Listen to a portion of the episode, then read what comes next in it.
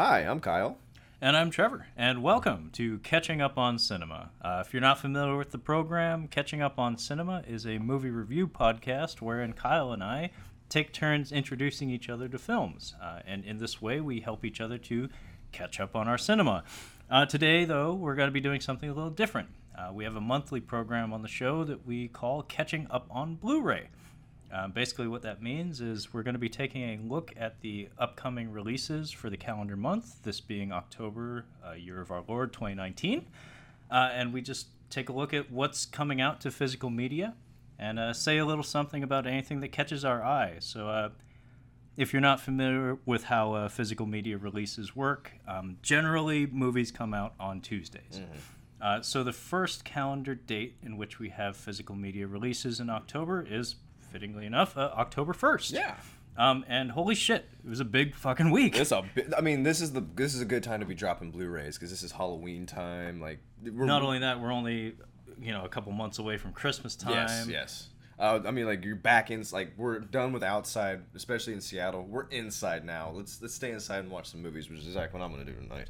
Um, I'm not sure which one of these movies I'm gonna end up watching though. uh, but yeah, go go ahead and get us started here. Uh, so yeah, the first major release we have is of course uh, Spider-Man: Far From Home. Haven't seen Uh, it. Don't I haven't either. I have it on my shelf over there. I already purchased this one probably the day it came out, but I've been a little busy, haven't gotten around to it. In fact, I haven't even gotten around to rewatching John Wick 3, which is kind of sad That's 'cause actually it's, really sad. it's been like a month since that since that came out. I really but- want to watch that knife scene again. um, but yeah, uh, Spider Man Far From Home, of course, came out in 2019, so this is a brand new release. Uh, Jake Gyllenhaal as Mysterio, uh, a beloved character from the comics. Um, although from the trailers, I have no fucking clue what's going on in this movie because um, me having some background with the comic books, uh, having grown up reading Marvel comics and stuff, my instinct, my gut tells me, oh, all this business with these like fire elementals and shit, this, it's all hooey. Yeah. Because I mean, fucking character's name Mysterio. Yeah. You don't have to know much about him to know that he might be a huckster. A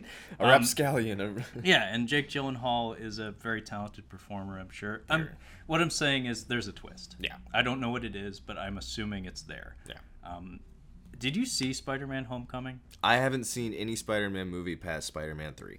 Okay, so you haven't seen Andrew Garfield Amazing No. Spider-Man movies. Couldn't either. care I mean, I, I grew up liking Spider-Man. The the '90s cartoon was amazing. Um, the animation, however, was not.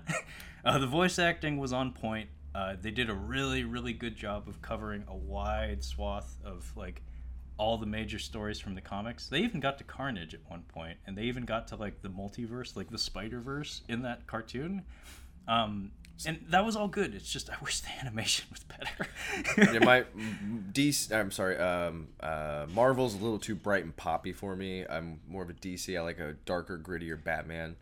Um, so Well, I mean, that's only one one aspect of DC Comics. Actually, DC Comics tend to be brighter. Su- Superman. That's what I'm Um, you you like the Bat family. I like the Bat family. um, the Bat family with yeah, yeah. yeah, I, I do too for the most part. Um, I like I really liked Green Lantern for a while there. I like me some Superman. Uh, however, the Justice League I could not care less Ugh. about. Uh, Justice League is Aquaman was a lot of fun. Aquaman was fun. I had a lot A- of fun. Aquaman was a good time. In fact, I, it's funny. I saw that movie. Like I, I projected onto it for sure, um, but it has James Wan in the director's chair, Mm-hmm. um, Asian guy. Um, then we have Jason Momoa, Hawaiian very guy. Hawaiian guy. He's a Hapa Wait, he's from Hawaii? no.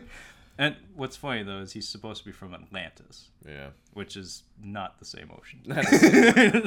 Um, but Atlantis. but I kind of maybe in the Atlantic, Atlantic Ocean. but what was funny about like when that movie was coming out is I couldn't help but project. It's like, oh, this is like the Hapa superhero movie. I was like, oh, he's from two different worlds. He's trying to find his place in the, in the middle. I was like, I can relate to this. relate to this. and then I watched it and I was like, this is trashy horse shit, but I kind of like it. But yeah, uh, Spider-Man: Far From Home, I had zero hype for. Um, I mean, I own it, so obviously I, I'm I'm in, I'm a Marvel shill. Like, like Yeah. a, I'm a mark for Marvel. But um, Homecoming, I didn't I didn't care for that much. Michael Keaton was pretty fucking cool in it.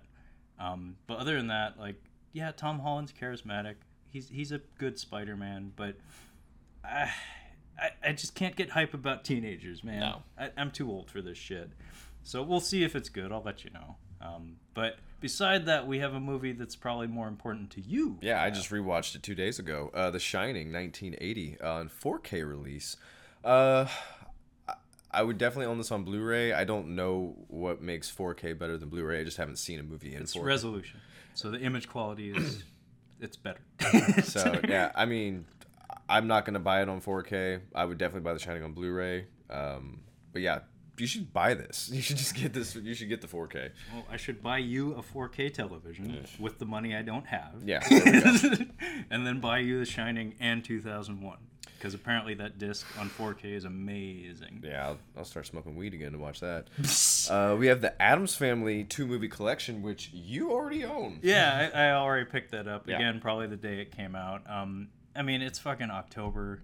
It's time. I, it's time. It's time. And I'm sorry, but Raul Julia as Gomez, Just great. like that's childhood like summed up him it was like him and jeff goldblum like as a kid it's just like yep those are my heroes like, and to a lesser extent indiana jones and han solo um, and probably a half dozen other dudes but yeah him in the addams family there's a reason i have a m bison poster Yeah. uh, of of the Raul, Raul Julia version of the character up on my wall because Gomez was amazing. Yeah. Like every every line of dialogue I have was just like crystallized in my brain. Um, I rewatched both of them just the other day. Uh, Values, Addams Family Values, is not as good as the first one. Christopher Lloyd annoys the shit out of me in that movie. He is mugging the fuck out of that role. Hmm. He is chewing all the scenery, and in the most annoying way. It just feels like he needs to be reeled the fuck back because I like Christopher Lloyd a oh, Yeah. lot, but he's just doing stuff that just doesn't work for me. Also, I noticed like I noticed this before, but on on 1080p, like in HD, it it jumps out at you a lot more. Um, the lighting and the makeup and the makeup in particular really bothered me in Addams Family Values. It has so much less love and care put into it. it was supposed to be seen on. It was. It was filmed for VHS. Well, like, it's it's not that though. It's it's just a a level of care that's just not there. Um, the the makeup isn't as complete. You can see the lines on Morticia's wig, like on the top of her her forehead. Like uh, her highlight is there in every shot, though. I, I love that. you have to have that. But she's not like ghostly pale anymore. Everyone is made up to look friendlier. Like Lurch, you remember, he's like gray. In Addams Family Values, he has a, a, a more human power. Oh, I don't him. like that at all. And like, like I don't know if the color grading's fucked or whatever, but uh, Raul Julia's tongue looks orange. Christopher Lloyd looks even worse because like his his white skin on top of like his bright red tongue looks really weird. Well, didn't Raul Julia have cancer at this point? Maybe. Because I think '94 was Street Fighter, and that's He when it was really. away, that yeah. was like when it was really bad. But yeah, just it's just not as lovingly put together. The shots, I think, are the worst part of it though, because the first one, Barry Sonnenfeld is famous, I think, for being like the cinematographer for the Coen Brothers, Mhm. um, which is probably how he got the Addams Family gig. And like every shot in that first movie is highly coordinated and specialized. Like it, it, it sticks with you because it's unique. Addams Family Values is shot very conventionally for the most part, and it's kind of boring to look at. I almost said something really stupid. Uh, I was about to say, I'm like, I feel like the cancer probably took away from Raul Julia's performance, and he probably wasn't as like over the top and high energy. But then I remembered the uh, Satan was cast out of heaven like lightning. And I beheld Satan as he fell from heaven. And I'm like, I'm wrong. Like lightning. Like cancer couldn't keep him down. Oh yeah. Um, did you ever hear the story of uh, Yusaku Matsuda on uh, Black Rain? Huh. He had gallbladder cancer. Mm. It was a Ridley Scott movie though, and this is a Japanese actor who you know had a storied career, worked with some of the, the highest level Japanese directors. He's an awesome fucking dude, like amazing actor. Um, but yeah, he had gallbladder cancer, and he's working on this big fucking budget Ridley Scott movie in Japan, and he committed to the role, and he ended up dying very similarly to Raul Julia. But I guess he was just in agony, like on Mm. the set. But he, I don't know, he probably shouldn't have done that because the movie didn't end up amazing by any means. In fact, it's like Ridley Scott has a lot of bad things to say about it. Um, pr- in particular, filming in Japan, he hated because they were very restrictive. I can like, see that. Like they, there was a lot of red tape. Uh, so it's very, it's very unlikely he'll be going back there to make movies anytime soon, which is unfortunate. Also, we should mention that at the top here, uh, I feel like this is a, a, common thing. Um, it seems like every month it's just more and more re-releases of Marvel. Yeah, it used to be. Um, we've been doing this this monthly uh, catching up on Blu-ray episode uh, since we started the show, and uh, it used to be a a, a, a was it not Cannon film um, Hammer. Hammer films. Hammer Uh. Hammer horror movies would always get re-releases. Nowadays, though, in the past several months, it's been Marvel movies, Just Marvel. Marvel and Disney movies, Yeah. which are the same, Same thing. um, so now we have like all the the first and second generation Marvel movies getting reprinted on 4K in the hopes that you know those hapless collectors out there will will snatch them up. Uh, I'm not about to repurchase any of the Marvel movies. There there are plenty of them that I, I own on Blu-ray that I'm, I'm not about to upgrade. There's I see no point. No point. Especially since most uh, Marvel movies, actually from a visual standpoint, uh, at least in terms of image fidelity, not amazing. Yeah, it, it, they're movie theater movies, guys. This is you just go to the theater to see them. That's the experience. Yeah, but we have we have a 4K release though that uh, I feel is worth pointing out. Yeah. Gremlins. Gremlins. from 1984, the first Gremlins, uh, which I think is the lesser Gremlins, but that's open to opinion. You know? It's fine. open to interpretation. Uh, I really love Gremlins. Gremlins is good times, It's man. fine. I rewatched the second one way more than the first one, but mostly because the first one has a slightly confused tone. It gets very playful, but at the same time, it gets pitch fucking black. It gets dark. Like that kitchen sequence with mom. Yeah. Oof! As a kid, that's rough. That's brutal. Yeah, it was just kind of silly, and I can't not see uh, Back to the Future, where because it was filmed on the exact same lot in the exact same area. Oh, yeah, So I can't yeah. not see Back Yeah, to the the, Future. the universal backlot or whatever. Yeah. It's it's Front. definitely apparent. Um, Pan's Labyrinth. Um, I don't know if you've seen. I haven't seen it yet. It's been the Guillermo movie I found on the back burner because I want to watch it with my girlfriend, but she hates reading subtitles in movies, so it's been a long time coming. I still haven't gotten to it. oh, I, I saw it a long time ago. Uh, probably like a year or two after it came out. Um, it's very good. I've heard it's very it's good. very good. Um, I of- think I think you would really like it. Yeah. It has everything that you like about Guillermo movies, and it's more than that. It's it's it's his. Like it's his baby. Yeah. Like it has his fingerprints all over it. It has miniatures. It has puppets. It has lovely makeup effects. Also, it's fucking brutal. That's what I've heard. It's, It's rough. um, Zombieland re-release, of course. That's a lot of fun. You still haven't seen that? I haven't. And did you know there's a sequel that's coming out? yes, I'm very excited about Uh, that. I lo- Zombieland Double Tap. What Woody Harrelson is awesome in that movie. I, I I'm just a huge Woody Woody Harrelson fan. Uh, I think he's fucking hilarious. I think he can play really dramatic roles really well. But this is a role where he's funny, but at the same time he brings he brings some pain to the character. Like he brings like some actual drama to the character, and I think it, it's really good. He's good at that. He's He's he- very good at He's very good. Chernobyl. Uh, I want to see that. it's so good. I've seen I've seen it two times now. It's it's just It's, uh, phenomenal. HBO series, correct? HBO series. It has uh, the main main people are uh, blah, blah, blah, blah, blah, blah. oh my god, Dad is in Red Desert. I can't think of his. I'm I'm having bl- I'm blanking on names here. Um, I'm watching Mad Men too. He's in there. Ah, Jared Harris. Good God, uh, Jared Harris and Stellan Skarsgård is the other big one.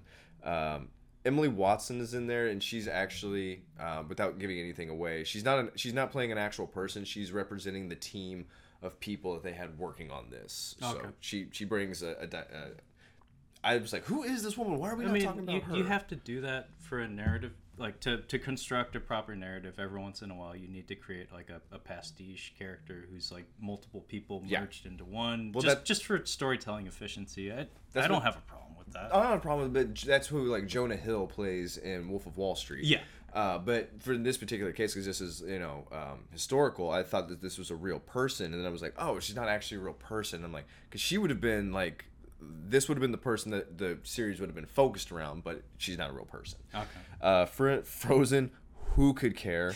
It's probably like the fourth or fifth time it's come out in the past five years. We do have some. Uh, what what is this? What is this label here? You always have Oh, Arrow. To, Arrow, an Arrow release that looks pretty. I like the cover. Uh, it's called The Prey from 1980. I am not familiar with this I, film. I think I have this um, saved as one of my watch laters. Uh, like it's supposed to be like a little slasher. Yeah. you want to read the plot summary? Yeah. So six campers jump off, jaunt off to North Point, where they promptly, where they're promptly stalked and killed by a ghoulish man who ultimately is just looking for a little love. Maybe not actually.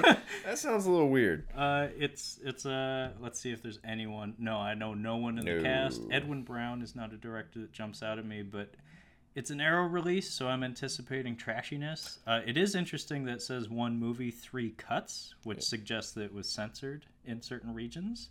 Uh, which. I'm a sucker for multiple cuts of movies, but uh, yeah, the cover art is very striking. um, Rutger Hauer film called Dead Wanted Dead or Alive since he passed away. Where I guess we're trying to cash yeah, in on his the, old the stuff. The Hauer estate is trying Yeah. to cash in on that. Terrible. I almost watched a movie with him. Uh, I think I might have talked to you about it. I can't think of the name. It's on my Prime right now. But I watched the trailer. I put it on my watch list to watch, and I'm like, "This looks kind of cool. This sounds. This is a cool Is the one with the alien? something like that." Yeah. And then I like watched the trailer. I'm like, "Oh man, okay, that's a different vibe than I was expecting." But I think I'm still gonna watch it. I need to rewatch. I think it's called a Blind Fury. Uh, hang on one sec. I wanted to point out the Doom Patrol. Oh, okay. That's that's one of those Warner Brothers DC uh, series. Uh, I've mentioned this on the show before, but apparently there's a, a, a Warner Brothers uh, app you can download. It's nothing but uh, DC Comics superhero shows, and there's tons of them, and they've just been cranking this shit out for like the past several years, completely under the radar. I had kidding. no idea they were doing this, but th- apparently there are many, many, many shows about DC Comics. Um, and the Doom Patrol, though, uh, Doom Patrol is one of those comics that I didn't really read. Um, I think I think Grant Morrison did a lot of work with them. He's a funky Scotsman that uh, he likes. He likes uh, embracing the goofier side of comics, and that's perfect for these characters because they're a bunch of misfits. They're they're kind of a sub answer to the Guardians of the Galaxy in in Ah. that in tone, not not in practice, but in tone. Uh, but fun fact: Brendan Fraser. Uh, people ask what happened to him. He does the voice of Robot Man. Ooh, And I'm sorry, but that makes my ears perk up. I'm like, hmm, really? I want to see Brendan Fraser voice a robot who's notorious for being like one of the more funny characters in DC Comics. And also, they have fun abilities, and they've they've crossed over into DC Comics that I I did read religiously. Like Secret Six uh, was one of my favorite comics, and they had a crossover with Doom Patrol, and I got a taste for the characters, and I don't see myself watching this series, but again, Brendan Fraser voicing a robot man with a sense of humor. I I kind of want to know what that's like. yeah, right. Um, but moving on down here, uh, we have a Roger Moore movie called. Float. It looks Folks? Welsh. It looks like uh, Welsh something. I'm sorry, but the title is F F O L K E S. I want to say Folks. Uh, it's from 1980. It has the it has the look of a Bond movie, but clearly it's not. Or Dane. I don't. know, I think that, uh, Nor- What did it say? Sorry, it said. Is it Danish? or something? I think it's Danish. I just saw North Sea. North, North Sea Sea hijack. I think it's a Danish. Yeah. Uh, it doesn't look amazing, but No. I like Roger Moore. He's I like- he's relentlessly. I like a good seafaring film though. That looks like it might be kind of fun. It looks like it takes place on like an oil rig or something. Oh fuck that! I'll just watch Armageddon. um, beside that, we have Itsy Bitsy, which Yeah, I'm guessing is a spider movie. No, Uh, I don't. I'm sorry. I realized I don't like movies that take, um, like like them. We take something very small and blow it up, and now it has to be scary. Spider, no, Oh. not doing that. Yeah, and I, I get that. Eight Legged Freaks was not as bad as you would expect. Oh, yeah. Tom Noonan's in there, and Andrew Garfield, and baby Scarlett Johansson, which was weird. but yeah, Scar like seeing uh, Andrew Garfield in a Spider movie grow up, grow up to be Spider-Man. Spider Man. That is kind of a funny little factoid. But this one jumped Yeah, out at me. That did too. Uh, Doom Annihilation, 2019. I haven't seen the. Was it like 2008? Doom. The Rock one. I've seen pieces of it, but I never watched it. Uh, my brother was probably watching it. I was just like, yeah, I'm not watching that. It's uh, it's weird actually, because it turns into a martial arts movie in the last ten minutes, Um, and then it has that famous first-person action sequence, which is Uh, almost entirely CGI. Um, at the time in the theater, it was actually kind of cool. It's too short, um, but the the build up to all the action feels very out of character for Doom. And it needs to be said that movie came out uh, in the wake of Doom Three, which is a radically different game from the you know Doom One and Two, which are you know run and gun, just kill everything as fast as you can with fucking Metallica inspired like. 8-bit metal going you know Gotcha. like it's that kind of experience whereas doom 3 is very slow and labored and the movie kind of had that feel to it where it's like you're just waiting like it's a it's like a riff on aliens for the first half where it's just a bunch of guys ducking into like blood splattered rooms and with flashlights like looking for the monsters. Gotcha. and it's like it, when is it gonna doom the fuck out? And it doesn't happen until like the last yeah where's the doom? And it doesn't happen until like the last 20 minutes. I have seen reviews for this. I watched a video review for doom annihilation. It looks cheap and bad. Uh yeah that's all i gotta say about that. This one i almost bought. Really? I almost bought this shit because like, so you're you're a mark you say for Woody Harrelson. Yeah. I'm a mark for Marvel, and apparently Superman dying. Because I I like seeing Superman die. It was like the biggest comic event, maybe of all time. Um, it got both my brother and I to start reading superhero comics Oh. because in I think it was 1993. Uh, it was in the headlines. It was in like the New York Times. It was everywhere. It was on TV. Superman died, and you know, as a kid, you're like, Superman died? How did he die? It's in my. I remember like almost verbatim. My brother was like, Yeah, some guy came up and punched him, and I was like, What? and I, I gotta know, and I I don't know if we had. I don't think we had the Superman dying comic, but my brother got like a subscription to DC Comics, and we got all the comics in the wake of Superman dying, and I I ate that shit up. I don't think he cared as much, but I read his shit. Gotcha. That's like the story of my life. Everything he does, I do twice as hard. like I just follow I just follow his lead and go hard. Um, but yeah, this is a the death and return of Superman. Again, Warner Brothers in DC. Uh, it's an animated film, which tells me that's probably on the stupider side. Probably. It's Probably. more about punching than anything else. Um, they actually did this uh, in like 2008. Uh, that was the first DC, not the the very first, but the first like straight to video DC animated movie that Warner Brothers put out. It was just the death of Superman, and I bought that. I watched it. It's not good, um, but I'm curious if this is more faithful to the source material because that first swing they took was not like that was some other shit, some other crazy horse shit. Um, but yeah, the death and return of Superman combines both the death event of Superman and the wake of his death. And I'm sorry, I'm just curious. Like I know it's gonna be bad, but I'm like, I got to know. so moving on though, Kyle. Anything else jumping out at you here? No, it looks like they got the the Hitchcock collection. If you're into Hitchcock, I'm assuming you already have all these movies, so there's no real need for it. I've never been a big Hitchcock Hitchcock guy. I mean, That's it's, shocking to me. and he just, I, I, I think if you like film, you like him on some level. I'm gonna say, Because like- he was an innovator. It's- like his movies have like a timeless quality to them. they don't have a rewatchability for me. If that makes any sense. I'm not saying that I think he's a bad filmmaker. That'd be pretty dumb to say. but I Stanley Kubrick, like even his older films are more rewatchable for me, ju- just because of his style. Like I just like his style, and I can see his style. Um, Hitchcock just he didn't make a big impression on me. But maybe if I had seen Hitchcock first before Kubrick, maybe he would have made more of an impression. I don't know. I think the I think there's a like a timing thing. Like movies from the 70s onward have a have a different feel to Yeah. them. Anything before that is usually produced within the studio system and usually has like a look and a pace to it that just it's I'm sorry, it's just it's sometimes it's frankly hard to go back to. Yeah. Um because it's it just feels very foreign and kind of laborious at times. Well, um, I recently watched uh, Paths of Glory, which is uh, Yeah. Stanley Kubrick. Um, I, it's really I really enjoyed it, especially for how old it is. But I had, I had seen Spartacus when I was very young, not knowing that it was a Stanley Kubrick film, and uh, I want to go back and rewatch it now that I've seen some more of his like late, uh, latter latter period films. I feel like he's your guy in a lot of ways. Yeah, I, I have it's a, a good guy to have. I have a, I I admire the hell out of him. Um, even his work ethic. Um, that being said, I need to veer things off into super nerdy territory for just a minute. Um, Gundam. Mobile Suit Gundam 0080 War in the Pocket. Um, I almost had you watch this at some point. In fact, I've, Mm. I've almost put this on the list a few times because this is this is a uh, you learned this uh, an OVA. Um, Oh. Original video animation. It was, Interesting. it was, I think, a four episode OVA.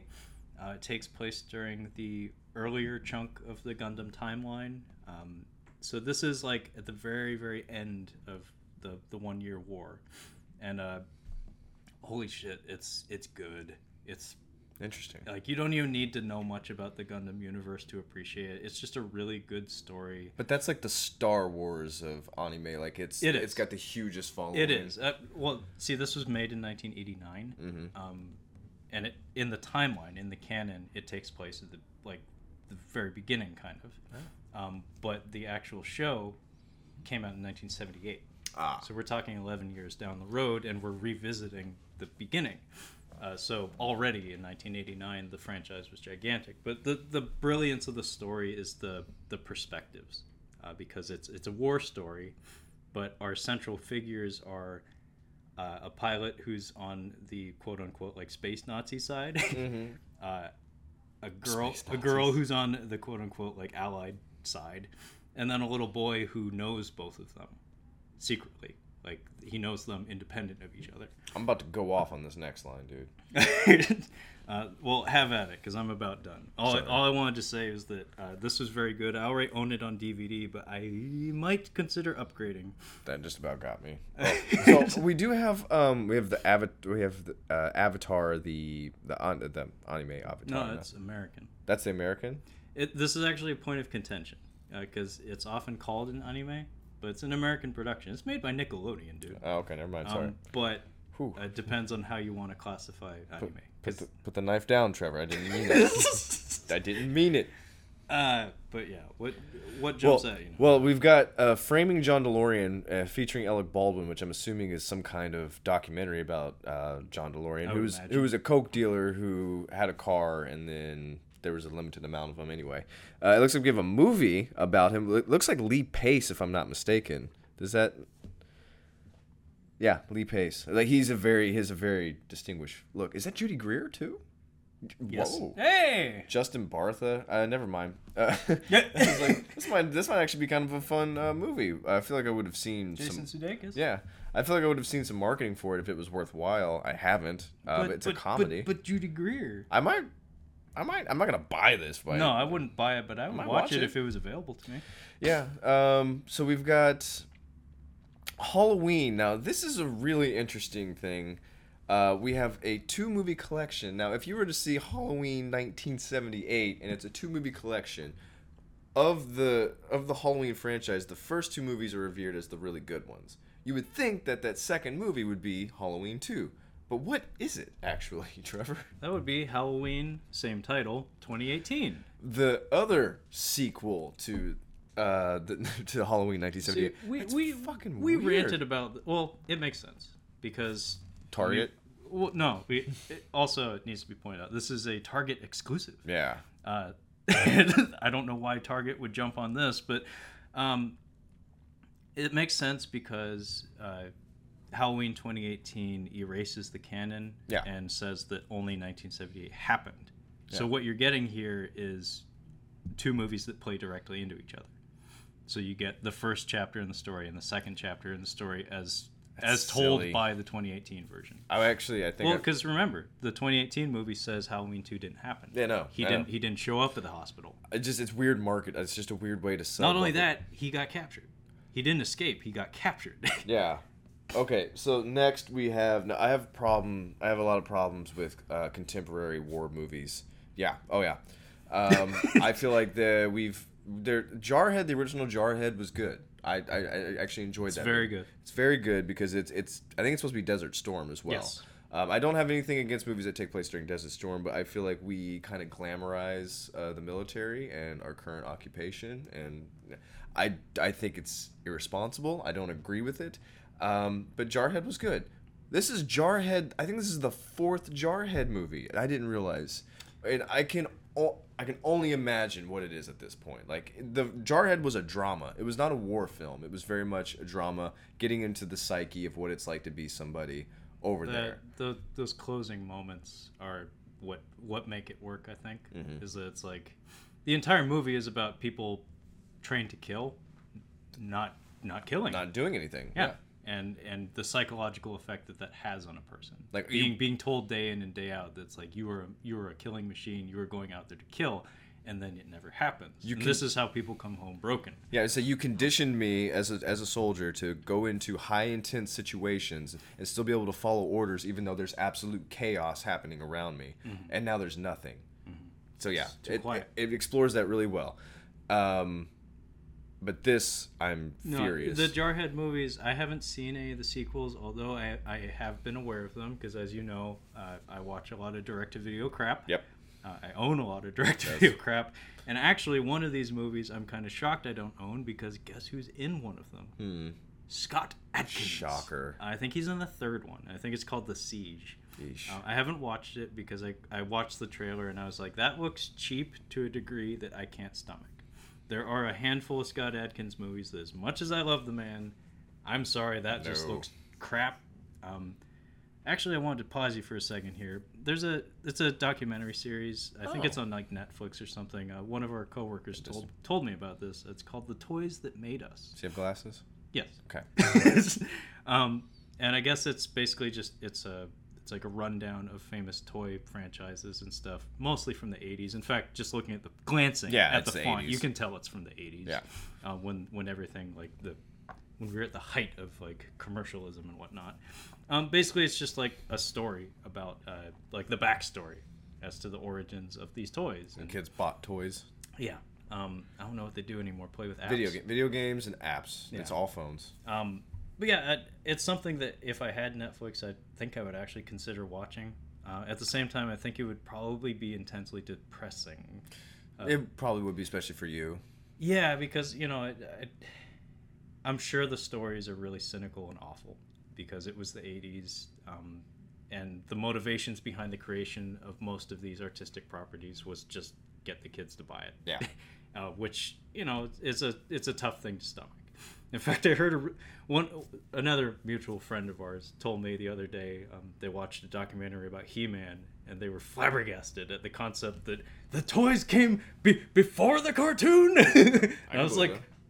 of course, Of course they did. yeah. I mean, it was the early Did '80s, but it was still the '80s. Did you see the bods on those guys? Like, yeah, obviously.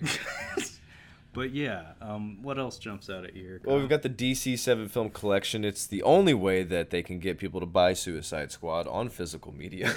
uh, you might not be wrong there. uh, but also, it is the release of Shazam, which was fine. Uh, I haven't seen it yet. it's fine. It's better. I was expecting more from it, but I was less. I expected as much from Shazam. Uh, I I expected less from Shazam and got more. I expected a lot more from Overlord and was thoroughly disappointed. I fuck that movie. It's I'm so pissed. Uh, because of that, see, there, there's a thing that happens every once in a in a while where where Kyle has an intense reaction to a movie, an intensely negative reaction, and then me being the contrarian that I am, I find myself wanting to go out Go. and see it because I I got to know. you need to watch it tonight. I got to know And- why is Overlord so bad? Why does it make Kyle so mad? And what's what's the other big one? Oh, the uh, the, the the the superhero kid that I thought looked stupid. Oh, Brightburn. Yeah, I Brightburn. watched that. That was. Was it, it- it's uninspired, but it's not awful. was it something that I watched and I was like, I was super excited for? it? I'm like, fuck that movie. I don't know. I was really let down by Overlord, but it'll come to me. Um, there's some anime stuff here. I don't know if you want to Yeah, touch we, on that. we don't really touch on anime too often here on the show because there's so much of it, and of it. unfortunately, I'm out of the game to the point that uh, I just don't. I'm not familiar, so I don't know what I'm supposed to be hyped about, except for like the really big ones, which I'm sure I'll point out at some point. Luke. I did want to point out this show, Gen Lock. Okay. Uh, it's I think CGI animation, which is a Oh. huge turnoff for me. Yeah.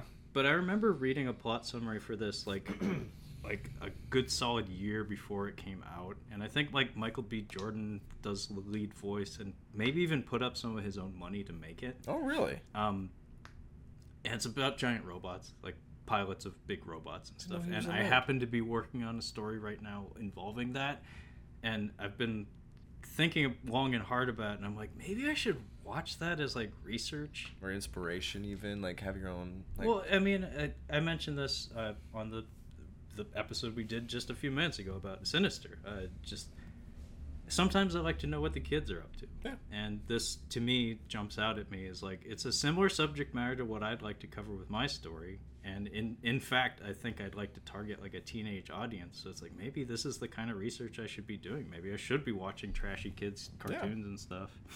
uh, we have a Le- luke hemsworth movie called encounter not gonna watch that uh, Luke, Luke? He's the he's the short little uh the short little one the oldest one i think I know Liam. I don't know Luke. there's chris chris liam and then luke is like the short he's in um that first season of westworld Y- you don't know so he's the Chris Penn. He's the Daniel Baldwin. he's the danny baldwin yeah. He's the Daniel Baldwin.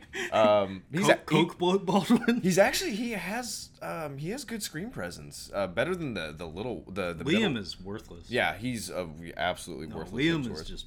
He's worthless. like I'm like just use Scott Caan or not Scott Caan uh Scott Scott Eastwood. He like they look the same and Scott Eastwood is better looking. Just use Scott Eastwood. Scott Eastwood. You hire for the aesthetics. Oh, he's so handsome. He He- might be the most he might be the most handsome dude I've ever He's seen. He's ridiculously handsome.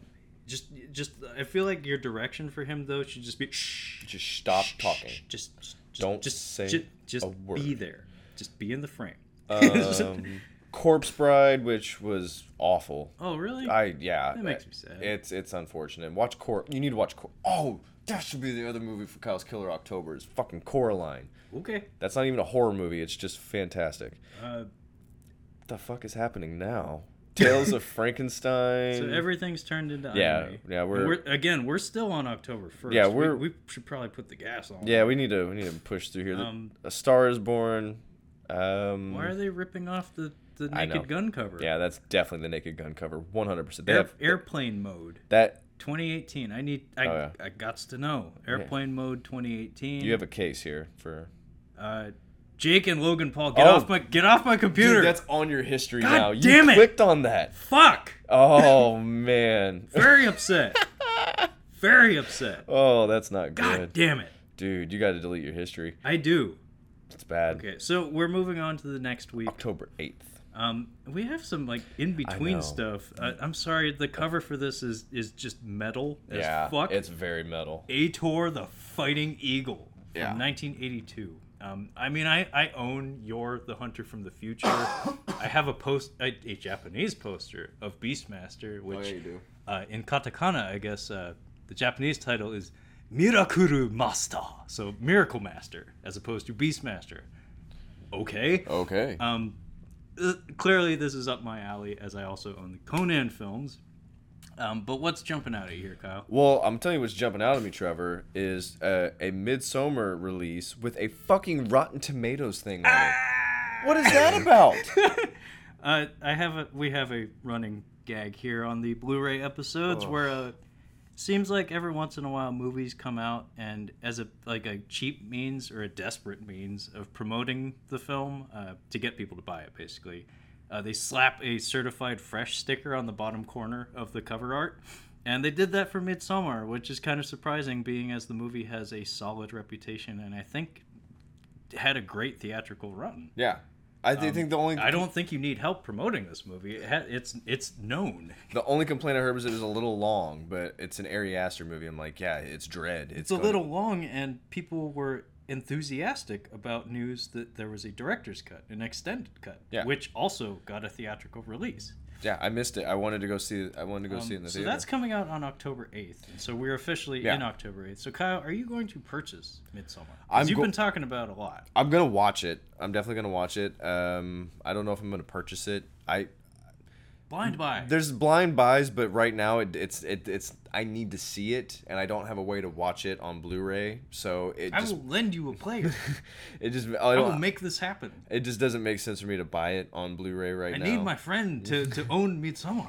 I I'm gonna watch it. Don't get me wrong. Uh, we have Toy Story 4, which I've heard absolutely zero about. I've heard mostly good, Uh, it's but to- I haven't heard much. I haven't heard. I mean, when Toy Story three came out, like it was all the rage. Like it was a huge deal. Well, the existence of Toy Story 4 irritates me. Yeah. Because the third one ended perfectly. yeah, it was That's such a wrapped up. It's such a beautiful ending. I cried at that movie. Yeah, I cried twice at that movie. easily. Um, so good, and I don't know where they're going with the story. Although, like I said, I've heard mostly good, and Keanu's in it. Yep, Keanu's in it. Keanu is in it, and that's a big fucking selling point. Um, we have Annabelle, who could care. Annabelle Comes Home, 2019. So I'm guessing that's the second or the third movie. The I know there's at least two. Second, I think it's this might be the third. 2019. This must be the third. Yeah, but it must that that Annabelle must have done really well. Um, Deadwood. I have a lot of friends. I I hate westerns. I can't stand westerns. uh, there's not like old. The old ones, especially, if I see it, I can't. I would rather watch golf or the news than I'd rather watch an old western. Jesus. But Deadwood apparently is a big deal, and uh, this this is the Deadwood movie. Um, Yeah, many years after the show wrapped, um, Ian McShane. It's a big selling point for me. Yeah. I don't know about you. yeah, oh, I like Ian McShane, and I think Timothy All is it is it Timothy Olyphant's in this? Uh, I know he's on that Justified show. I don't know if he's on Deadwood. I feel like he was we can on- find out real quick. Yeah, we can we have that capability. We have a budget. Eh, front and center. Brad Dourif. Brad Dourif. Okay. I'm I'm interested. I mean, I've always actually been interested because I don't have the same stigma that you have with, I with fucking hate westerns. him. Well, it's it's a.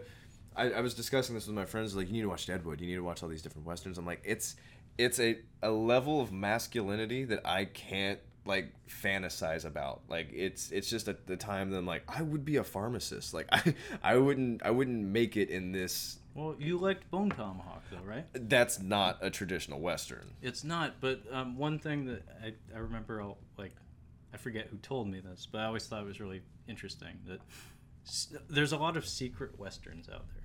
There's a lot of movies that maybe not aesthetically or like even in terms of the content of the film, like it's not a western, but secretly it is, Mhm. uh, because it's a trope-laden genre that it it's not dead, but it had its heyday and it's long since passed. So there's a lot of scripts that it's like if you really think about it, it's like this is basically a western. And sometimes it's like fuck. like, it's like I didn't want it to be a western, but it is, and I like it. Just, the whole th- th- everything about westerns it just turns me off. I'm like, I just couldn't care less. I hate the I I I don't like the desert. I don't like the the American desert. It just it's ugly to me. I don't want to be there. It's awful. I hate it. And I don't want a movie set there where there's no fucking water and people are dusty and it's just it I, the whole genre I just can't stand.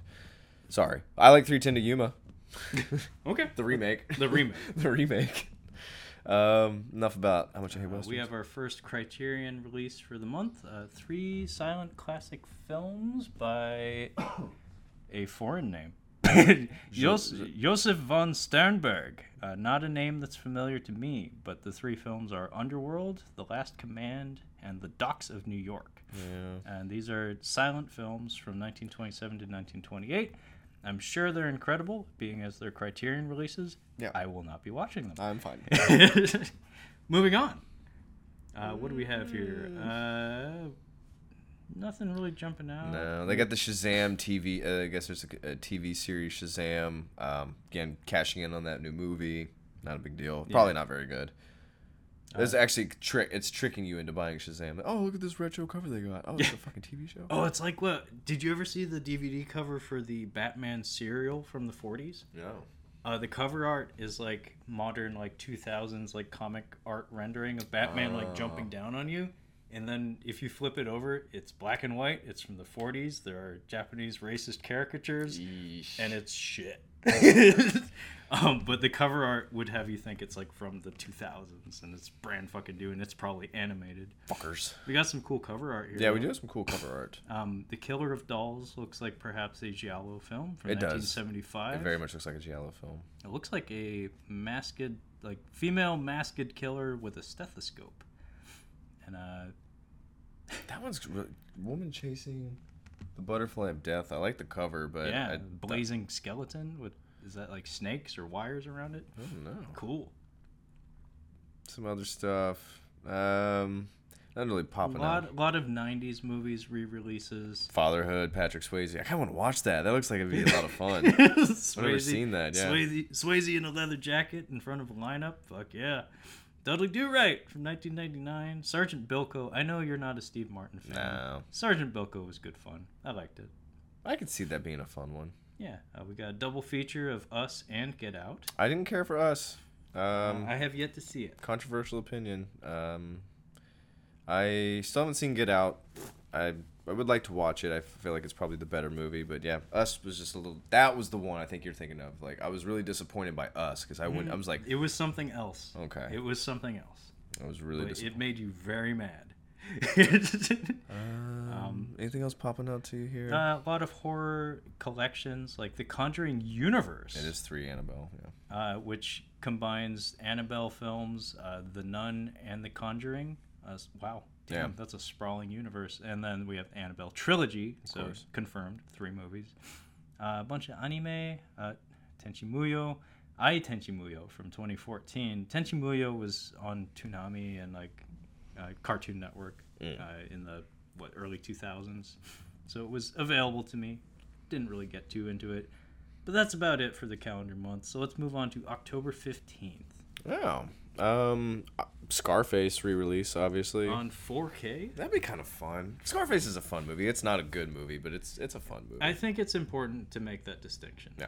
Because there, there are a shocking number of people who treat Scarface as like their Bible. yeah, it's or on par with actual good. Yeah, th- there are a shocking number of people who absolutely adore the film and even even like like the message of it, like the world is yours kind of shit. Mhm. Uh, basically, people who watch The Wolf of Wall Street and think I want that, Mhm, um, as opposed to like you know other folks that would watch that and be like, oh my god, this, This is, is awful. insane. Yeah, Like this is insanity, and these people are rotten. yeah. But yeah, Scarface has a weird reputation where it's like some people think it's art, some people I think it's trash, but I think it's enjoyable trash. It's it's enjoyable trash. You have white people playing Cubans, uh, and then you have uh, a dude, our main character, who wants to bang his sister yeah. and kills his best friend because he bangs his sister. I always think it's funny that the like one of the few authentic Cubans in the movie, his name is Chris Bauer.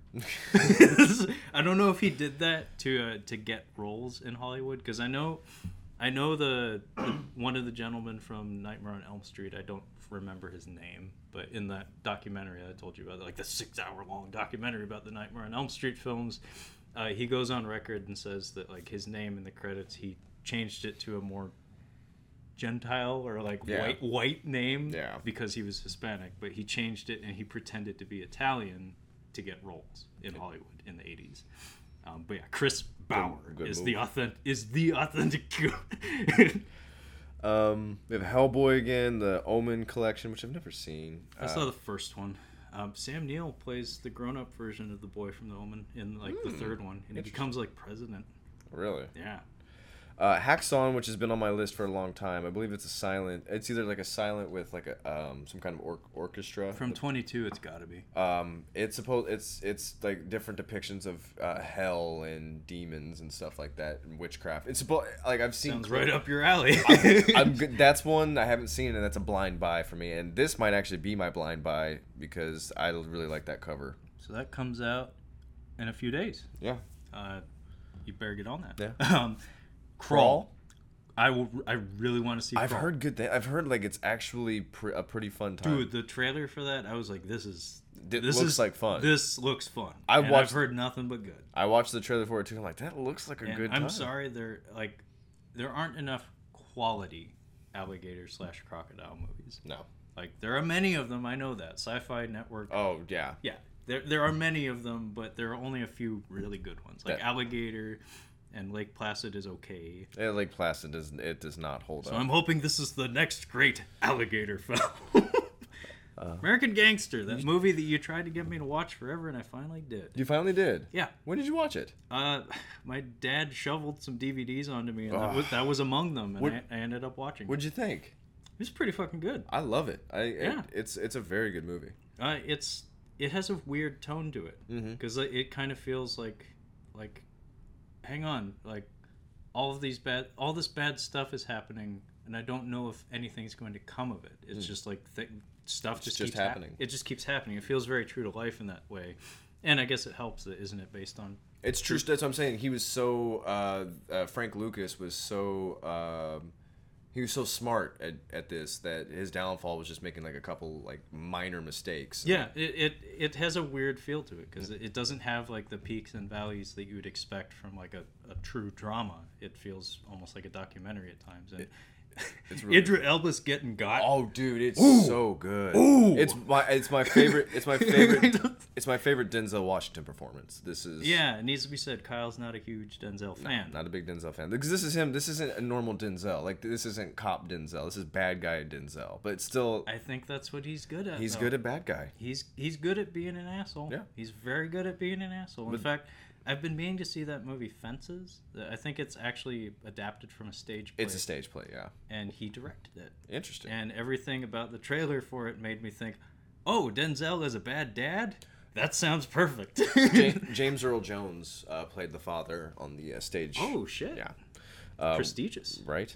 Um, the Haunting of Hill House is a series from Netflix that I'm surprised got a got a release. I really enjoyed this series. I've heard it's amazing. it's really really good. Um, if I if memory serves, and I could be wrong, um, I don't know if they greenlit a second season. I think they did. I don't know why they would. Yeah, that, that's what I heard, but that might not be true. But what I'm pretty sure is true is that um, they made like extended cuts of of the first season, Oh, which you know.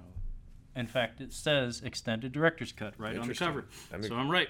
Uh, yeah, uh, some of my friends, they're really into horror, especially. They they love that. it, it mashes drama with horror, which I feel like that's it's the way to go right now. It's it's just killing it.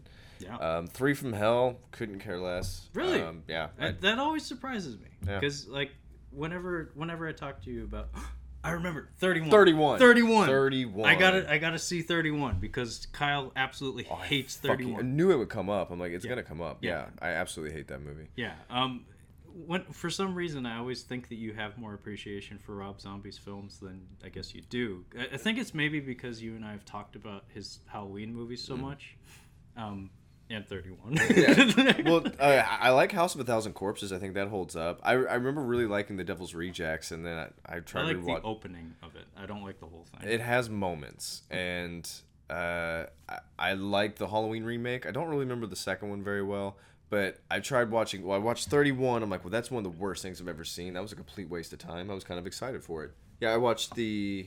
I watched 31, and it was stupid. Then I'm like, oh, I've heard Lords of Salem is really good. Like that's a that's a good Rob Zombie movie, and it's a better Rob Zombie movie. It's not it's not his style though. It's a he's like he's kind of like a Quentin Tarantino where he mimics, but he, but Quentin Tarantino mimics style, but makes it his own.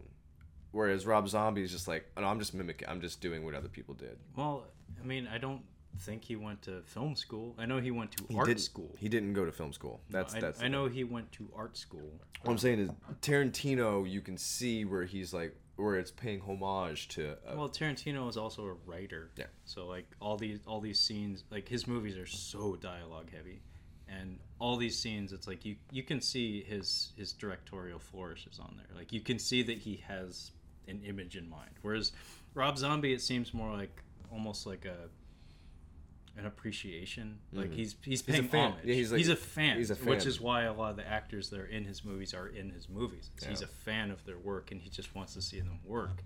Uh, it's it's almost a mini miracle that he has he- a film career. well yeah that, that he's made the movies that he made because like as far as I know Devil like House of a Thousand Corpses like it just kind of came together Yeah. like on its own it didn't really it wasn't like a big fucking deal or anything it just happened It's not a good movie, by the way. A No, it- no. But I there's I there's a there's something I like about it. There's a quality that I enjoy watching. it has a level of enthusiasm and care put into it that I mean even if you look at his music videos and stuff you can tell Rob Zombie has an eye for aesthetics Me- More human than the human is a really good. Uh, it's uh, I think you sent me that one it's a really cool music video. It's all like old footage of Halloween, like Halloween photos and video. It's really No, neat. He, I think he's talented. He's just an acquired taste. Th- This also like he he like Lords of Salem is he's dabbling into a different genre because he's more of a slasher.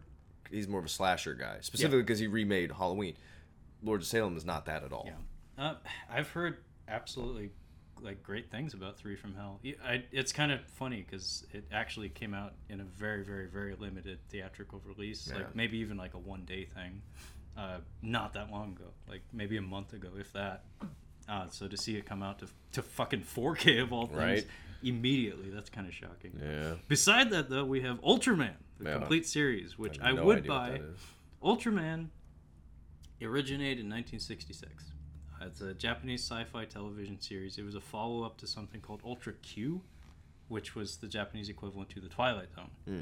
Uh, Ultraman kind of followed up on that. Um, some of the some of the editing and cinematography is actually really similar to the Twilight Zone, and it deals mostly with like sci-fi horror kind of stuff. But that's only half the time. The other half of the time, there's this superhero character, Ultraman, who's a big giant silver and red giant that uh, fights alien monsters.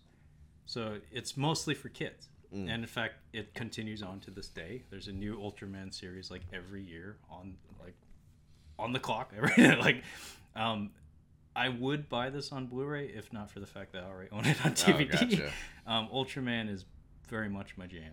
I, I loves me. I'm a mark for Ultraman. Uh, Kamen Rider maybe more so, but Ultraman is good fucking times. Uh, I got really into it when I was in college because I had access to uh, acquiring media through unconventional means and a lot of time. Gotcha. and again, I even then, like when I was a young man, I still had that like, what are the kids up to kind of mentality. Mm. So I was like, I know this is for little kids, but I'm I'm watching it because I'm like curious, like what is Ultraman like in the 2000s? Because I watched it in the 90s, and it it just it just never stops. Um, Twin Peaks. Apparently, there's a lot of rumblings that there's another season coming out. Another. I I tried watching it on Netflix, and the frame. It's like half of the screen. It's like only half the screen. It's like a like a picture inside of a picture. Oh, what? Yeah, it's like the What? just because of the. It's like it's just uh, like Is it like? Was it shot in like four by three or something? something like that because it I can it, there's like a huge it's just a, a giant box around like it's totally like a small frame. I'm like that's awful. I Yeah, can't watch that it sounds like, like, it was shot in four by three because that's what that's the aspect ratio that TVs Yeah. know, displayed the image um, as opposed to the 16 by 9 that we're all used to nowadays, the widescreen. Twin Peaks is good. So I I would watch it. It's just It's I I didn't like how it was. I I took it upon myself to to watch it like when uh, the news of the third season was. Oh, um, I guess the fourth season would be the next one. Uh, the news of the third season just started coming out, and I was like, you know, I remember my parents talking about Twin Peaks a lot, and David Lynch gets talked up a lot. Mhm. Maybe I should check this out. And I watched it, and holy shit, it's good. I mean, it has some serious bad parts. Like, x-files man. it's X-Files. all. I mean, it's only two seasons. That's why I watch it, is because that's what keeps me away from TV is knowing how much content is out there. It's like I can't do that. Nah, that's too much time. That's too much. Um, the second season, when David Lynch kind of was out of the picture for a bit, it definitely has some rough spots. But he comes back to to like close out the second season, and it's good. I would highly recommend it. And you know, I heard the third season, which David Lynch again, he came back. Uh, it was a Showtime production, I believe. I've heard very good. And uh, lately on like the Twitters and whatnot, there's been a lot of rumblings that there's going to be another season. And you know, if it, if if it's still good, sure, why not? Um, we have another Arrow release, 1979, Killer Nun. Uh, Stuber. Did you buy? Are you gonna buy that? I don't know if I'm gonna buy it, but I'm going to watch it. So Stuber is a, I don't remember this fellow's name. Is it Camille something or other? Yeah. Uh, Kumail Nanjiani. Kumail Nanjiani. Yeah. uh, and Dave Batista, of course. Yeah. Uh, it's like a buddy cop actioner of sorts. Uh, Iko Uwais is in it. Uh, there, there is a variation of the poster for the movie that has him front and center on it, which makes me think that maybe he's in it more than I initially thought. Mm. And I'm a huge mark for him and David Batista punching small Asian people. so uh, yeah, I'll probably end up red boxing that or something.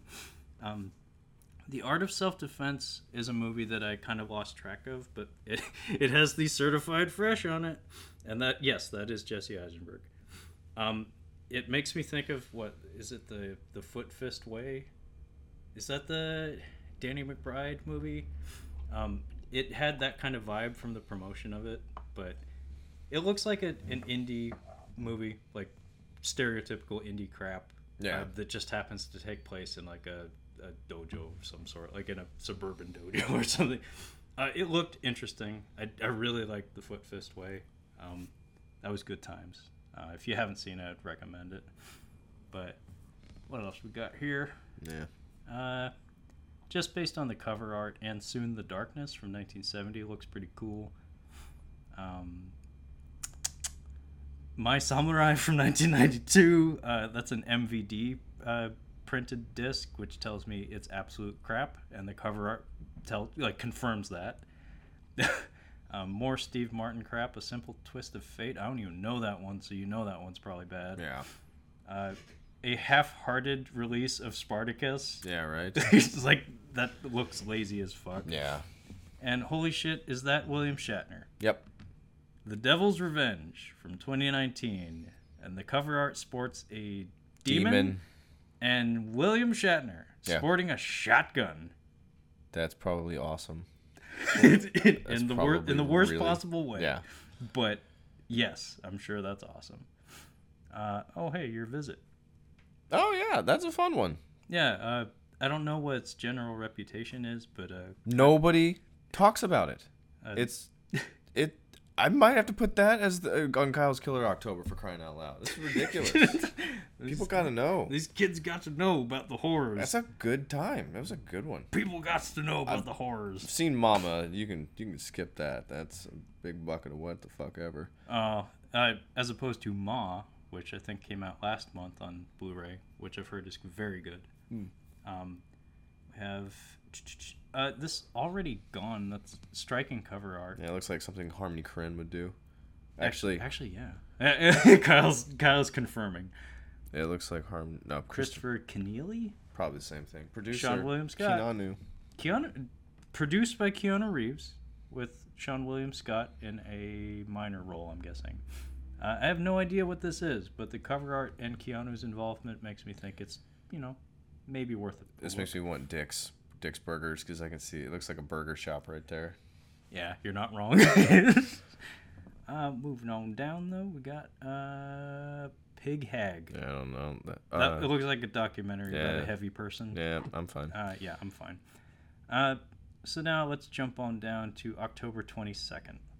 And what do we have here? Uh, the Charlie's Angels movies uh, re- s- repackaged and on 4K. Uh, didn't bother with them, I haven't but seen those. I I think it's fitting that they came out in the year 2000 because everything about the aesthetics of those movies, which were made by McG, by the way, um, makes me think of the year 2000. Like people wearing, like women wearing pants that look like they're made of garbage bag material, Mm-hmm. uh, wire work and martial arts, uh, like techno music, Techno. And uh, cheeky, cheeky, sexy stuff. So yeah, we have uh, the Daniel Craig collection. Yeah, um, I'm pretty sure the reason we're getting a re-release of the Charlie's Angels movies is because we have a new one coming out. with a lady James Bond. No, uh, Charlie's Angels. Oh, okay. Um, we have new Charlie's Angels. Uh, Kristen Stewart is one of them, and there's two other gals. I don't remember who they are. Uh, trailer looked okay. Uh, they put that out a while ago. Uh, but the Daniel Craig collection. So this would be all the uh, Daniel Craig James Bond movies. So that's what Casino Royale, Quantum of Solace, Spectre, Skyfall. Skyfall, Spectre. Um, makes me think. It's on 4K, by the way. It makes me think that maybe the studio is going to put out some news about the newest James Bond movie. mm-hmm. Uh, it's like No Time to Die or something. I can't remember the title, but they announced it and they put out a poster very recently. So October 22nd, I wouldn't be surprised if right around that time we get like a teaser or a trailer or something. Um, but yeah, remember when the inter- the internet went crazy about the Lady James Bond business? Oh yeah, they're not having it. We're not having no Black James Bond, no Lady James Bond. It's not happening. and then they decided to fuck everyone and say lady black lady james bond Yeah, right. i i mean my opinion is that james bond you know is james bond Yeah. like D- No, uh, Lady 007, That's different. yeah just don't you know just don't just don't call her Jamie Bond. I'm just. I'm thinking. It, it just seems like you know who you're targeting with 007, right? There's a very specific group of people that watch those movies. it's called male power fantasy. yeah, it's called Male. older white man. You're Yeah. like, well, we're gonna do it with women. I'm like, well, you're Yeah, not who, gonna make who do you any see? money. Who do you see in Seattle driving Porsches? Sorry, but- I'm uh, sorry. What demographic do you generally see driving Porsche? who can watch those movies and like, you know what? I want to pick up a new Porsche. I could lease a new Porsche. I want to drink booze all day and shoot like- shoot random people and feel nothing about it. I'm all for diversity, but let's know who your audience is when you're going to be changing Yeah, things and up. not only that, um, I'm sorry, but the lady spy market is actually about to get very, very, very crowded. Is it Um, really? Yeah. Uh, we had a Luc Besson movie called Anna come out not that long Oh, ago. I forgot about that. The trailer for that was fucking awesome. Mm. I'm going to rent that shit. I'm not going to buy it. I like. I really enjoyed Atomic Blonde. I, I'll say it again. I- Atomic Blonde. very which much I would not be Atomic Blonde. surprised if we get a sequel to that. that's fine. I'm totally I fine would, with that. I would actually really like to I see that. I really enjoyed that movie. Partially thanks to you, my appreciation for that movie has increased. Did you watch it again? I did. yeah. And it- it, it's I saw it in the theater initially, and then I watched it at home, and I was like, I told Kyle the wrong shit Yeah. because like Kyle really liked this movie, and I was like, eh, it's okay, it's just like a ten minute action scene. The rest of it's like, eh. Uh, the dialogue scenes in the interrogation room, I think, are very boring. yeah. Yeah. Um, but on the whole, I think the I think the look and the sound of it, the soundtrack and the look of it, like that that Cold War era stuff, it, Mm-hmm. it works. Well, the other performers too. I mean, you get little bits of John Goodman here and there, but James McAvoy is really good in that movie He's too. always good, He's but really he's good. particularly good in that. But Yeah. yeah. we had Anna come out not that long ago. Mm-hmm. We have potentially a sequel in the form of Atomic, Atomic Blonde 2. We have Charlie's Angels, another one coming out. We have Black Widow. Marvel is. Oh, I making a that. female spy movie. Yeah. That's four.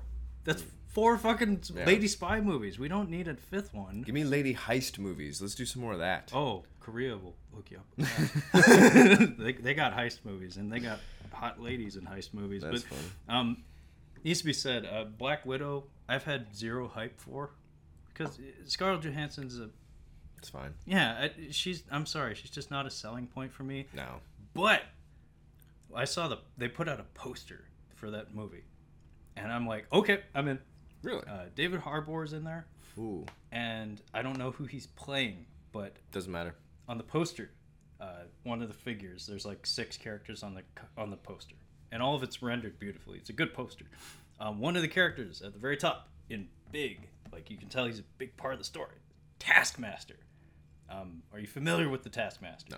Taskmaster is a character from the Marvel comics that uh, he has a skull mask. He looks like Skeletor, but his colors, his color arrangement isn't purple and violet. It's it's a it's like gold, blue, and white. Um, his special ability is that he can mimic any he can mimic any movement by seeing it once. So if, so if he watches a cowboy movie and sees someone like the Mask of Zorro, if he sees that horse stunt, he can do that horse stunt. Or if he's watching somebody like the Black Widow, who's a martial arts expert, if he, can sees. Captain America do a, a wheel kick, he can do that wheel kick. He can- He d- he's not as strong as that person, but he, any way you can move your body, he can mimic it by seeing it once. yeah, and he- I've always thought that was the coolest fucking ability. It's it, the the writing possibilities are endless. In That's fact, pretty cool. He's only had one comic to himself, and I own it. It's, only four issues long. It's one of my favorite comics, and to see that character on film, it's like fucking yes. And to see how far we've come in the world of, of stunts, in particular in the Marvel movies, like those Captain America movies, that's part of why I like them so much, is that the physical stunts, they fucking do the thing. Like, like fucking do it. Like the staircase fight sequence in, in Civil War is like, yeah, they built a staircase set and threw people against the walls and down the stairs and up the stairs. It's fucking great. And you know, now that we have John Wick as like competition for those movies in that similar style and like Atomic Blonde, they're gonna try hard. And if they don't, then they're doing it wrong. if they do a Captain Marvel and they half-ass it, I'm sorry, they did half-ass it. Um, then I'll be sorely disappointed. But yeah, Black Widow, I will show up for Taskmaster. I don't care about Scarlet. I don't care about Scarlett Johansson. Yeah, I don't- she's fine. I don't care about that booty. But but Taskmaster, I will show up for that Skullmaster fuck. Um, but what else we got here, Kyle? Eh. Yeah, I'm fine. I'm not So even, gonna, I, don't even I- want to mention it. So I, I just hovered the mouse over the new uh, live action Lion King. a different way of animating the Lion King. Yeah, it's it's CGI. It's not live action. Maybe they did performance capture and transposed the movements of the actors and the facial features and stuff. I don't know. I didn't see it. Why? But yeah, new Lion King is out on October 22nd. There, there's a there's this movie you might have seen it, the Leave It to Beaver movie with Michael with Chris McDonald. This was from Oh. the '90s. I Uh, think I I think I saw like I think I walked in and out of the room for that. I didn't sit down to watch it though. there's a moment in there where he Beaver wants to quit the football team, or he says something to his dad, and Chris McDonald has this really like bewildered look on his face, and he's just like, okay. And he and So good it- his older brother Wally asked him, he's like, what did what, what did Dad say? He's like, you know. I told him, and he had that weird look he had on his face when the lights came on at the end of The Lion King, and, I, I don't know why that always struck me as funny, but I'm like, did does Lion King he like a dad coming out of Lion King like what the fuck did I just watch?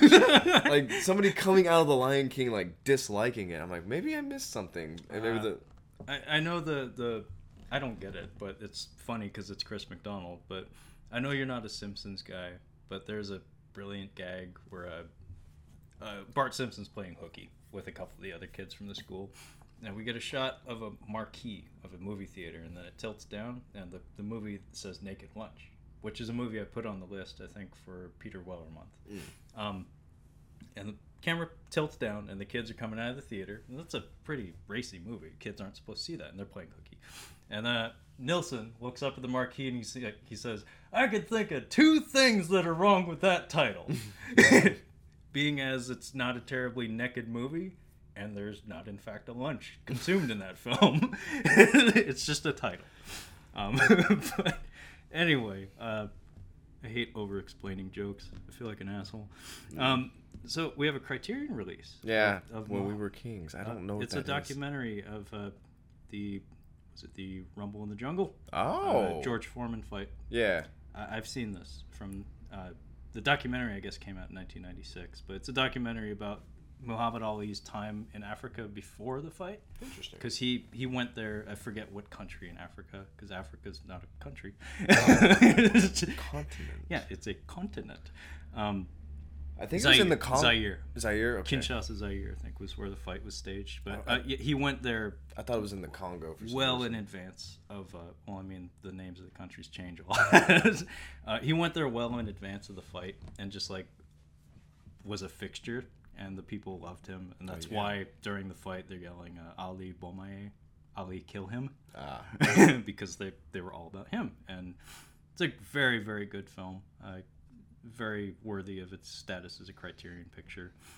Um, but moving on down, again, we're in October 22nd. Uh, Trilogy of Terror 2. Um, this is, I'm guessing, a re release. Uh, this little, like, voodoo doll killer with the knife. Uh, I remember seeing this in VHS at Blockbuster and, like, not being scared of it, but it always jumped out at you, you know? Um, that's a cool cover for Yeah. Phobia from Yeah. 1980. Uh, 1980. Phobia with an exclamation point. uh, moving on down though. Uh, Zoltan, Hound of Dracula. Like the title. The cover I'm not so sure about, but that's a cool title. Uh, another Arrow release, The Dead Center from 2018. Uh, ooh, that is a great ass cover for Crimson Peak. yeah. Uh, it's another Arrow release. Uh, that would be the Guillermo del Toro film uh, from 2015. So I'm get that's definitely a re-release. Um, Arrow tends to put like extra features though, so I wouldn't be surprised if there's some like supplements on the disc. But damn, that is a beautiful cover. It is a really good cover. Bloodline, uh, the, Seann William Scott in a horror movie. Um, I actually saw a video review for this uh, a few weeks ago, I think, and I heard I heard mostly good things. Um, He'll surprise you. I was surprised by Goon. Goon is great. Yeah, Goon is really good. People need to see Goon. Goon 2 less so, but Goon 2 's still okay. Um, but yeah, I, I really like Goon. It's really good. Yeah, Goon is great. Um, did you? Are you? I gonna, didn't- I are, you- didn't are you watch gonna watch it? So Kyle recently got Shudder, um, so he's got all the horrors. Yeah. Um, but he's not gonna be wasting his time with a Nos 4 A two. Nosferatu. No, yeah. I know. I'm just being funny. Nice for A two. yeah, uh, everything about that screams just like move along. I canceled my subscription already. I mean, I still got it for the rest of the month, but um, the bandwidth the place I'm staying at is sucks. So um, the you know the pause where it shows you how far you are in the movie, and there's the pause that won't go away, and there's flashing. It, it won't stop flashing. So fuck Shudder so far Can, because I can you get a wired connection? I don't know. Like, it, does someone have an Ethernet cord you can plug into the router? I don't know. Oh, I'm sorry, because so much about that service sounds great. Like, I'm, I've actually been really impressed with their promotion for it, and like I've considered getting it because it looks fucking cool. Well, Netflix and Amazon Prime are totally fine, but their streaming sucks on Shudder. Well, that's the thing is like I, I don't want to live in the world of horror because I feel like if I had a subscription service, I'd feel obligated to just fucking watch a lot of horror movies. There's like five more movies on Shudder that Prime doesn't have. Unfortunately, that's probably the case. Although you know it's a brand new service for the most part, and they're they're starting to put out their own content. Mm. Least of which being Nosferatu, I'm guessing. but I'm sure they'll get movies and series done, like Creepshow, for instance. I, I will watch Creepshow. In fact, you should watch Creepshow for me. I might. I'm still. It's a horror anthology series. I'm still working through Ash versus Evil Dead. Oh, we'll definitely finish that. Um, got a bunch of anime. Uh, Tone Deaf. Is that Robert Patrick? It looks like it. I think that's Robert Patrick. Yeah. And Amanda Crew, who I don't know, but No it- clue. But we got Robert Patrick. It's a red background. Reminds me of the cover of Tusk, actually. Oh, I tried watching Tusk. it's pretty bad. It's awful. Uh, it's an excuse for Johnny Depp and uh, Kevin Smith's daughters to hang out.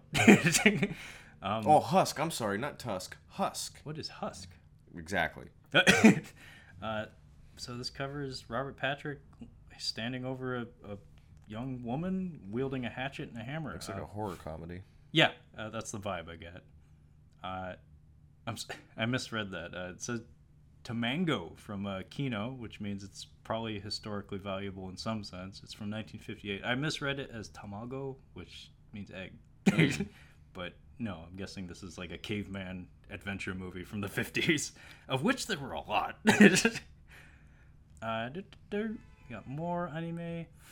Uh, Crosby, Stills, and Nash. David Cros. That's about David Crosby. Oh, is that a documentary?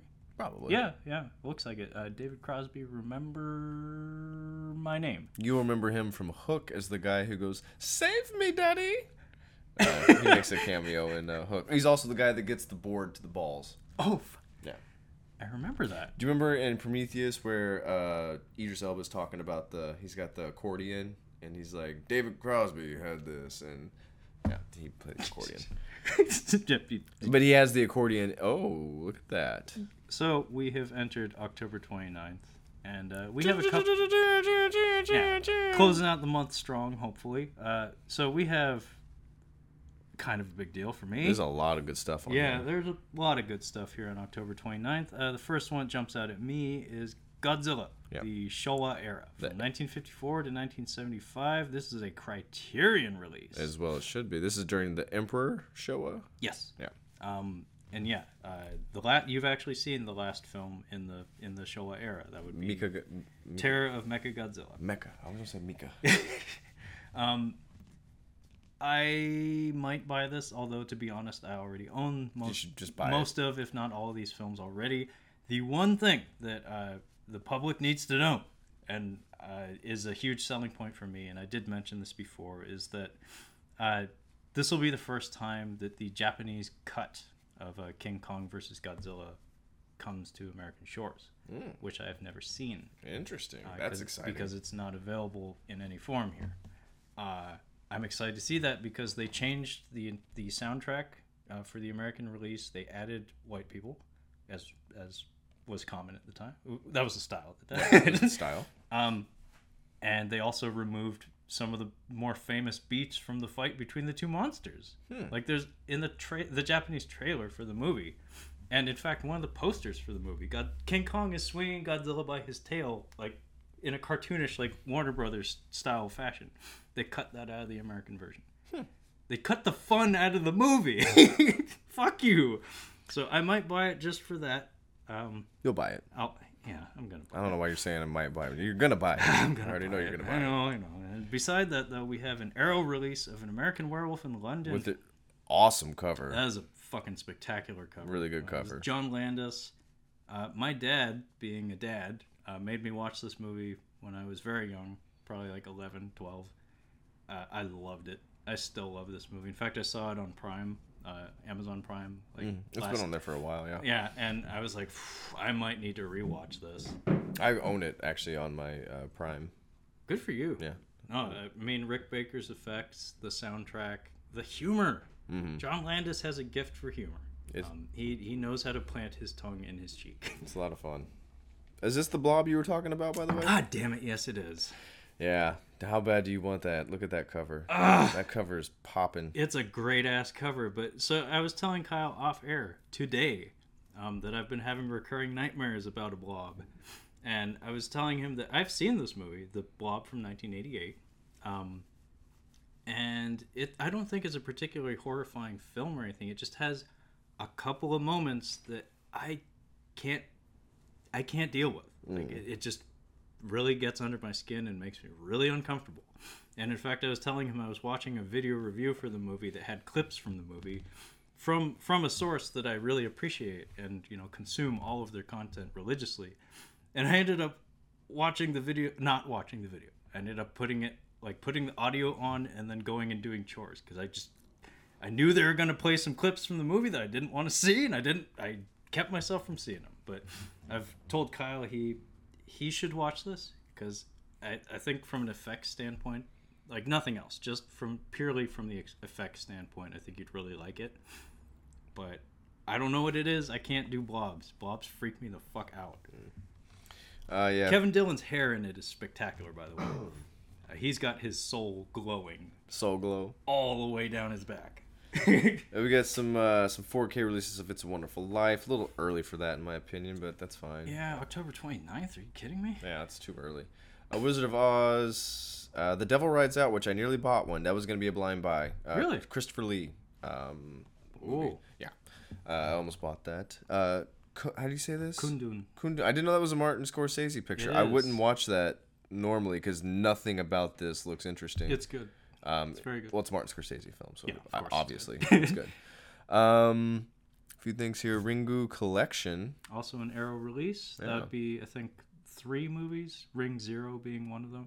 What the fuck? Yeah, Red Heat. Arnold Schwarzenegger and Jim Belushi, James Belushi, uh, in a 4K release of Who Red asked for that? No, nobody. Maybe mm. Jim Belushi contacted the distributor and was like, "Hey, can you like put out my movie Terminator. in 4K?" Terminator. That's, Oh the, yeah, that's the only reason why it would be out. yeah. I keep forgetting that's happening. Yeah.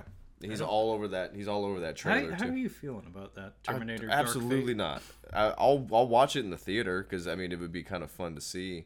But if I, if I miss it in the theater, I will never. I will die never watching that movie. Yeah, I, I'm sorry. I, I have no hype for Terminator Dark Fate. Could not care less. Yeah, I, I have no hype for it. I'm sorry. Salvation was fine. It wasn't good, but it was fine, and that's all I needed. I was done after that. Genesis is or shit. Stupid. So bad. So bad. Um, Mr. Nice Guy. That is a Jackie Chan movie shot in Australia. Um, it's a decent one. I think Sammo Hung directed it. He also has a fun recurring cameo in it as a as a bicycle rider that a rotund uh, bike rider that keeps getting beat up throughout the movie. Um, if I'm right, uh, this is actually like an extended cut of the film that I've never seen. Um, I don't know if there's anything worthwhile in there. Uh, this was like a, a minor Jackie Chan movie. It's not amazing. It has a funny plot though, where he's like a, a TV chef that is known as like Oh, the friendly chef. That sounds like fun. Yeah, and he gets embroiled in like some plot and has to punch, punch people and then run away saying, "I don't want any trouble. I don't want any trouble. I don't want any trouble." And then he has to. I don't think. He, I don't think he has an uncle in that movie though. Usually that's his go-to. I don't want any trouble and uncle, uncle. uncle. Kill my uncle. Um, not much else. We do have the the TV series of Charlie's Angels. So Angels. we're really hitting it hard. Man of a Thousand Faces. Uh, this I'm Lon guess- Chaney? Lon Chaney. Nice. Yeah. Documentary. Yeah, I would watch that. yeah. Uh, but from 1957, Oh, right? What? Maybe. Oh, Well, that's clearly because that is Lon Chaney as the Phantom of the Opera Uh, so it, it's and these are I'm guessing other. Well, he may have passed by then because Yeah. Lon Chaney Jr. was in the spotlight in the 40s. he did um, Wolfman. Wolfman. Yeah. No, Lon Chaney Jr. was like a he was a thing in the 40s. So by 57, Lon Chaney was maybe dead already. I would assume. I mean, he was this. He was a silent film era. Yeah. No, he, I mean he's a titan of the industry. Um, a bunch of who could give a f- Berserker. I oh, we're actually in. Uh, We're almost done. okay, um, Berserker. I've heard about. I, I think I've clicked on it as like a potential like old horror movie. Uh, here's something we haven't seen in a while. Is uh that that thin line between horror and porn. Yeah. Uh, this. That is a title. yeah, the de- Byleth, the demon of incest. Oof. Yeah. Pa- what is this? Pa- Paganini horror from 1989. That That's is a a- bitchin' cover. That's a bitchin' cover. That would trick me into watching it. Oh, let's see what this is. 82 minutes. That's nice. uh, it looks definitely Italian. I mean, the, the No. Uh, title would tell you that. yeah, but, Luigi Cozzi. Yeah. but the uh, plot summary here is when a female rock band used an infamous old piece of sheet music to record their new album in an old mansion, they accidentally open a portal to hell. Uh, yeah. Uh, cool cover. Probably not as good as the cover. I think I'm gonna watch the Evil Dead part, the Evil Dead 2 tonight, because it's it's getting to that time, and I'm gonna save Evil Dead 1 for later in the month. Well, if all goes according to plan, I'll probably be rewatching John Wick 3 Mm. and or uh, catching up on Spider-Man. oh, there you go. Because I am curious about that. I have owned it for a couple weeks now. Satan's Slave is also one. I think it's a. I don't think it's a Christopher Lee, but it came up with that um, with that other one. Uh, that's definitely on my list as well. Looked like a kind of a fun one. Okay. Oh, Night Beast. Sorry. Got got to grind things to a halt because we got Night Beast. Go, oh, god damn it. We got Night Beast. Oh, Night Beast. Um. So, Night Beast is terrible. It's a Don Dohler film. Um, I need to see it. Long story short, I need to see it. um. Oh, Bruce. Mm-hmm. Bruce Willis. As, stop doing Michael Chiklis. Oh, Yeesh. that doesn't look like him. No, Michael doesn't. Chiklis doesn't have eyebrows. That, No. that person looks s- That- slimmer in the cheeks, and they have eyebrows. It's a bad Photoshop, Michael Chiklis and Bruce Willis. So bald people, bald guy action movie. Yeah. I mean, I guess that's a sub. There's a mark. Oh, there's, a market. for oh, that. There's a market for that. Um, Message from Space, Galactic Wars. Um, I might buy this. So this is a Japanese sci-fi television show from the eight or from the late seventies. So this would be in the wake of Star Wars. Oh, So Japanese Star Wars, Gotcha. like pale imitation of Star Wars. Um, but this fella here, I'm uh, struggling to remember his name. God damn it. Um, but the star of oh Hiroyuki Sanada. Uh, I've brought him up countless times on the show. Uh, he was in Avengers Endgame, Mm-hmm. Yeah. and I know who he is. yeah, you know who he is. Uh, he was one of Sonny Chiba's like uh, understudies or like like Padawan learners, and uh, he was in a few of his movies. And uh, in fact, he's he's the star of the show. Uh, I like him. Uh, he became like the equivalent to multi-Japanese Oscar winners. So he's he's a talent, and also he has legit martial arts ability. So I would watch that. Goblin Slayer looks kind of cool. Goblin Slayer, I've heard really good things about. That's an anime. Um, and cool. this is the main character. Um, apparently, he's a grim, dark character that never takes off his helmet, much like Judge Dredd is supposed to be. Um, it's like a medieval fantasy show that is very dark, Hmm. like brutal and dark. I've heard it's very, very good. So that's an anime that I actually know a little something about. um, moving on down, though, uh, somebody cares about this Plaguers movie. That looks pretty stupid. 10th anniversary special edition from 2008. Um, huh. Yeah. huh. Yeah. I mean, Somebody clearly care, cares about it because they're putting out a 10th anniversary of it. Uh, and somebody designed the cover lovingly, but I'm sorry, I can't care less about No. it. Um, No. No. No. Got shit ton more anime, including Senran Kagura, which is all about boobs. It's an entire franchise about boobs. Gotcha. Um, ooh, Ayakashi Samurai Horror Trilogy. Um, I don't know this, but cover art is pretty cool. Mm-hmm. Uh, more Japanese animation. Don't know if it's good, but cover art's good, so maybe I'll look it up after we're off the air. Um, And I think that might bring the month to a close. Uh, yeah, the American Holocaust, whatever the hell that is. Spell Wrong. yeah, this is from 2013. Uh, it's an interesting cover. Yeah. Um, All right. So Kyle, uh, I'm no doubt probably going to end up buying Godzilla. hundred percent. Yeah. Um, if you if you buy the blob and like slip it under my door, I'm going to be very upset. so don't do that. Um, going back through here, anything else? Häxan, I'm going to buy. Yeah, and I really, I really like that cover, so I might actually get this, this, um, this Criterion release of it because I really like that cover art, and I'm excited to watch Well, it. it's been on your list for a while. Yeah. Um, other than that, I don't think there's any that I would really need. Uh, really, for me, purchasing a, a Blu-ray is I need something visual. Like I need like something visually enticing for me to actually care about. Yeah. Um, and this is one that I would very much would like to see in, in a good re- good resolution. A lot of a lot of rental opportunities for me this Oh, month. yeah, very like, much. I'll I'll rent uh, The Lion King. Mhm. I'll rent Stuber. Uh, I might even rent Three from Hell. I might rent Crawl, honestly. I'm definitely renting Crawl. Uh, in fact, I might do that like next week. um, we might be able to get that under the wire. We might have to do an episode on it. Just yeah, if it's good, why not?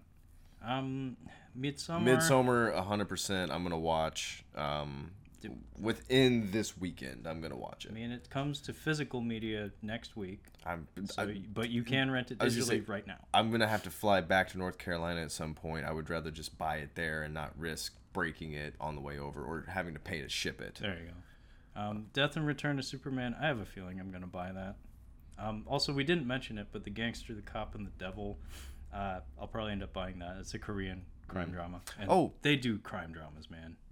Driven, Driven, the uh, the DeLorean, the DeLorean movie looks like it might be kind of fun. Yeah, if you can rent that, maybe. Um, if I hadn't just watched The Shining, I would probably be watching The Shining tonight. Uh, you gotta get yourself a 4K TV so you can get your primo primo uh, Kubrick. Yeah. Um, and then, of course, I already own both the Addams Family uh, two pack and Spider Man Far From Home, uh, which I'll probably end up watching tonight. Uh, so, yeah, big month for physical media releases. yeah. uh, surprisingly big. Um, that being said, I think we're out of steam here. So, uh, thanks for joining us. Yeah. Uh, tune in next time.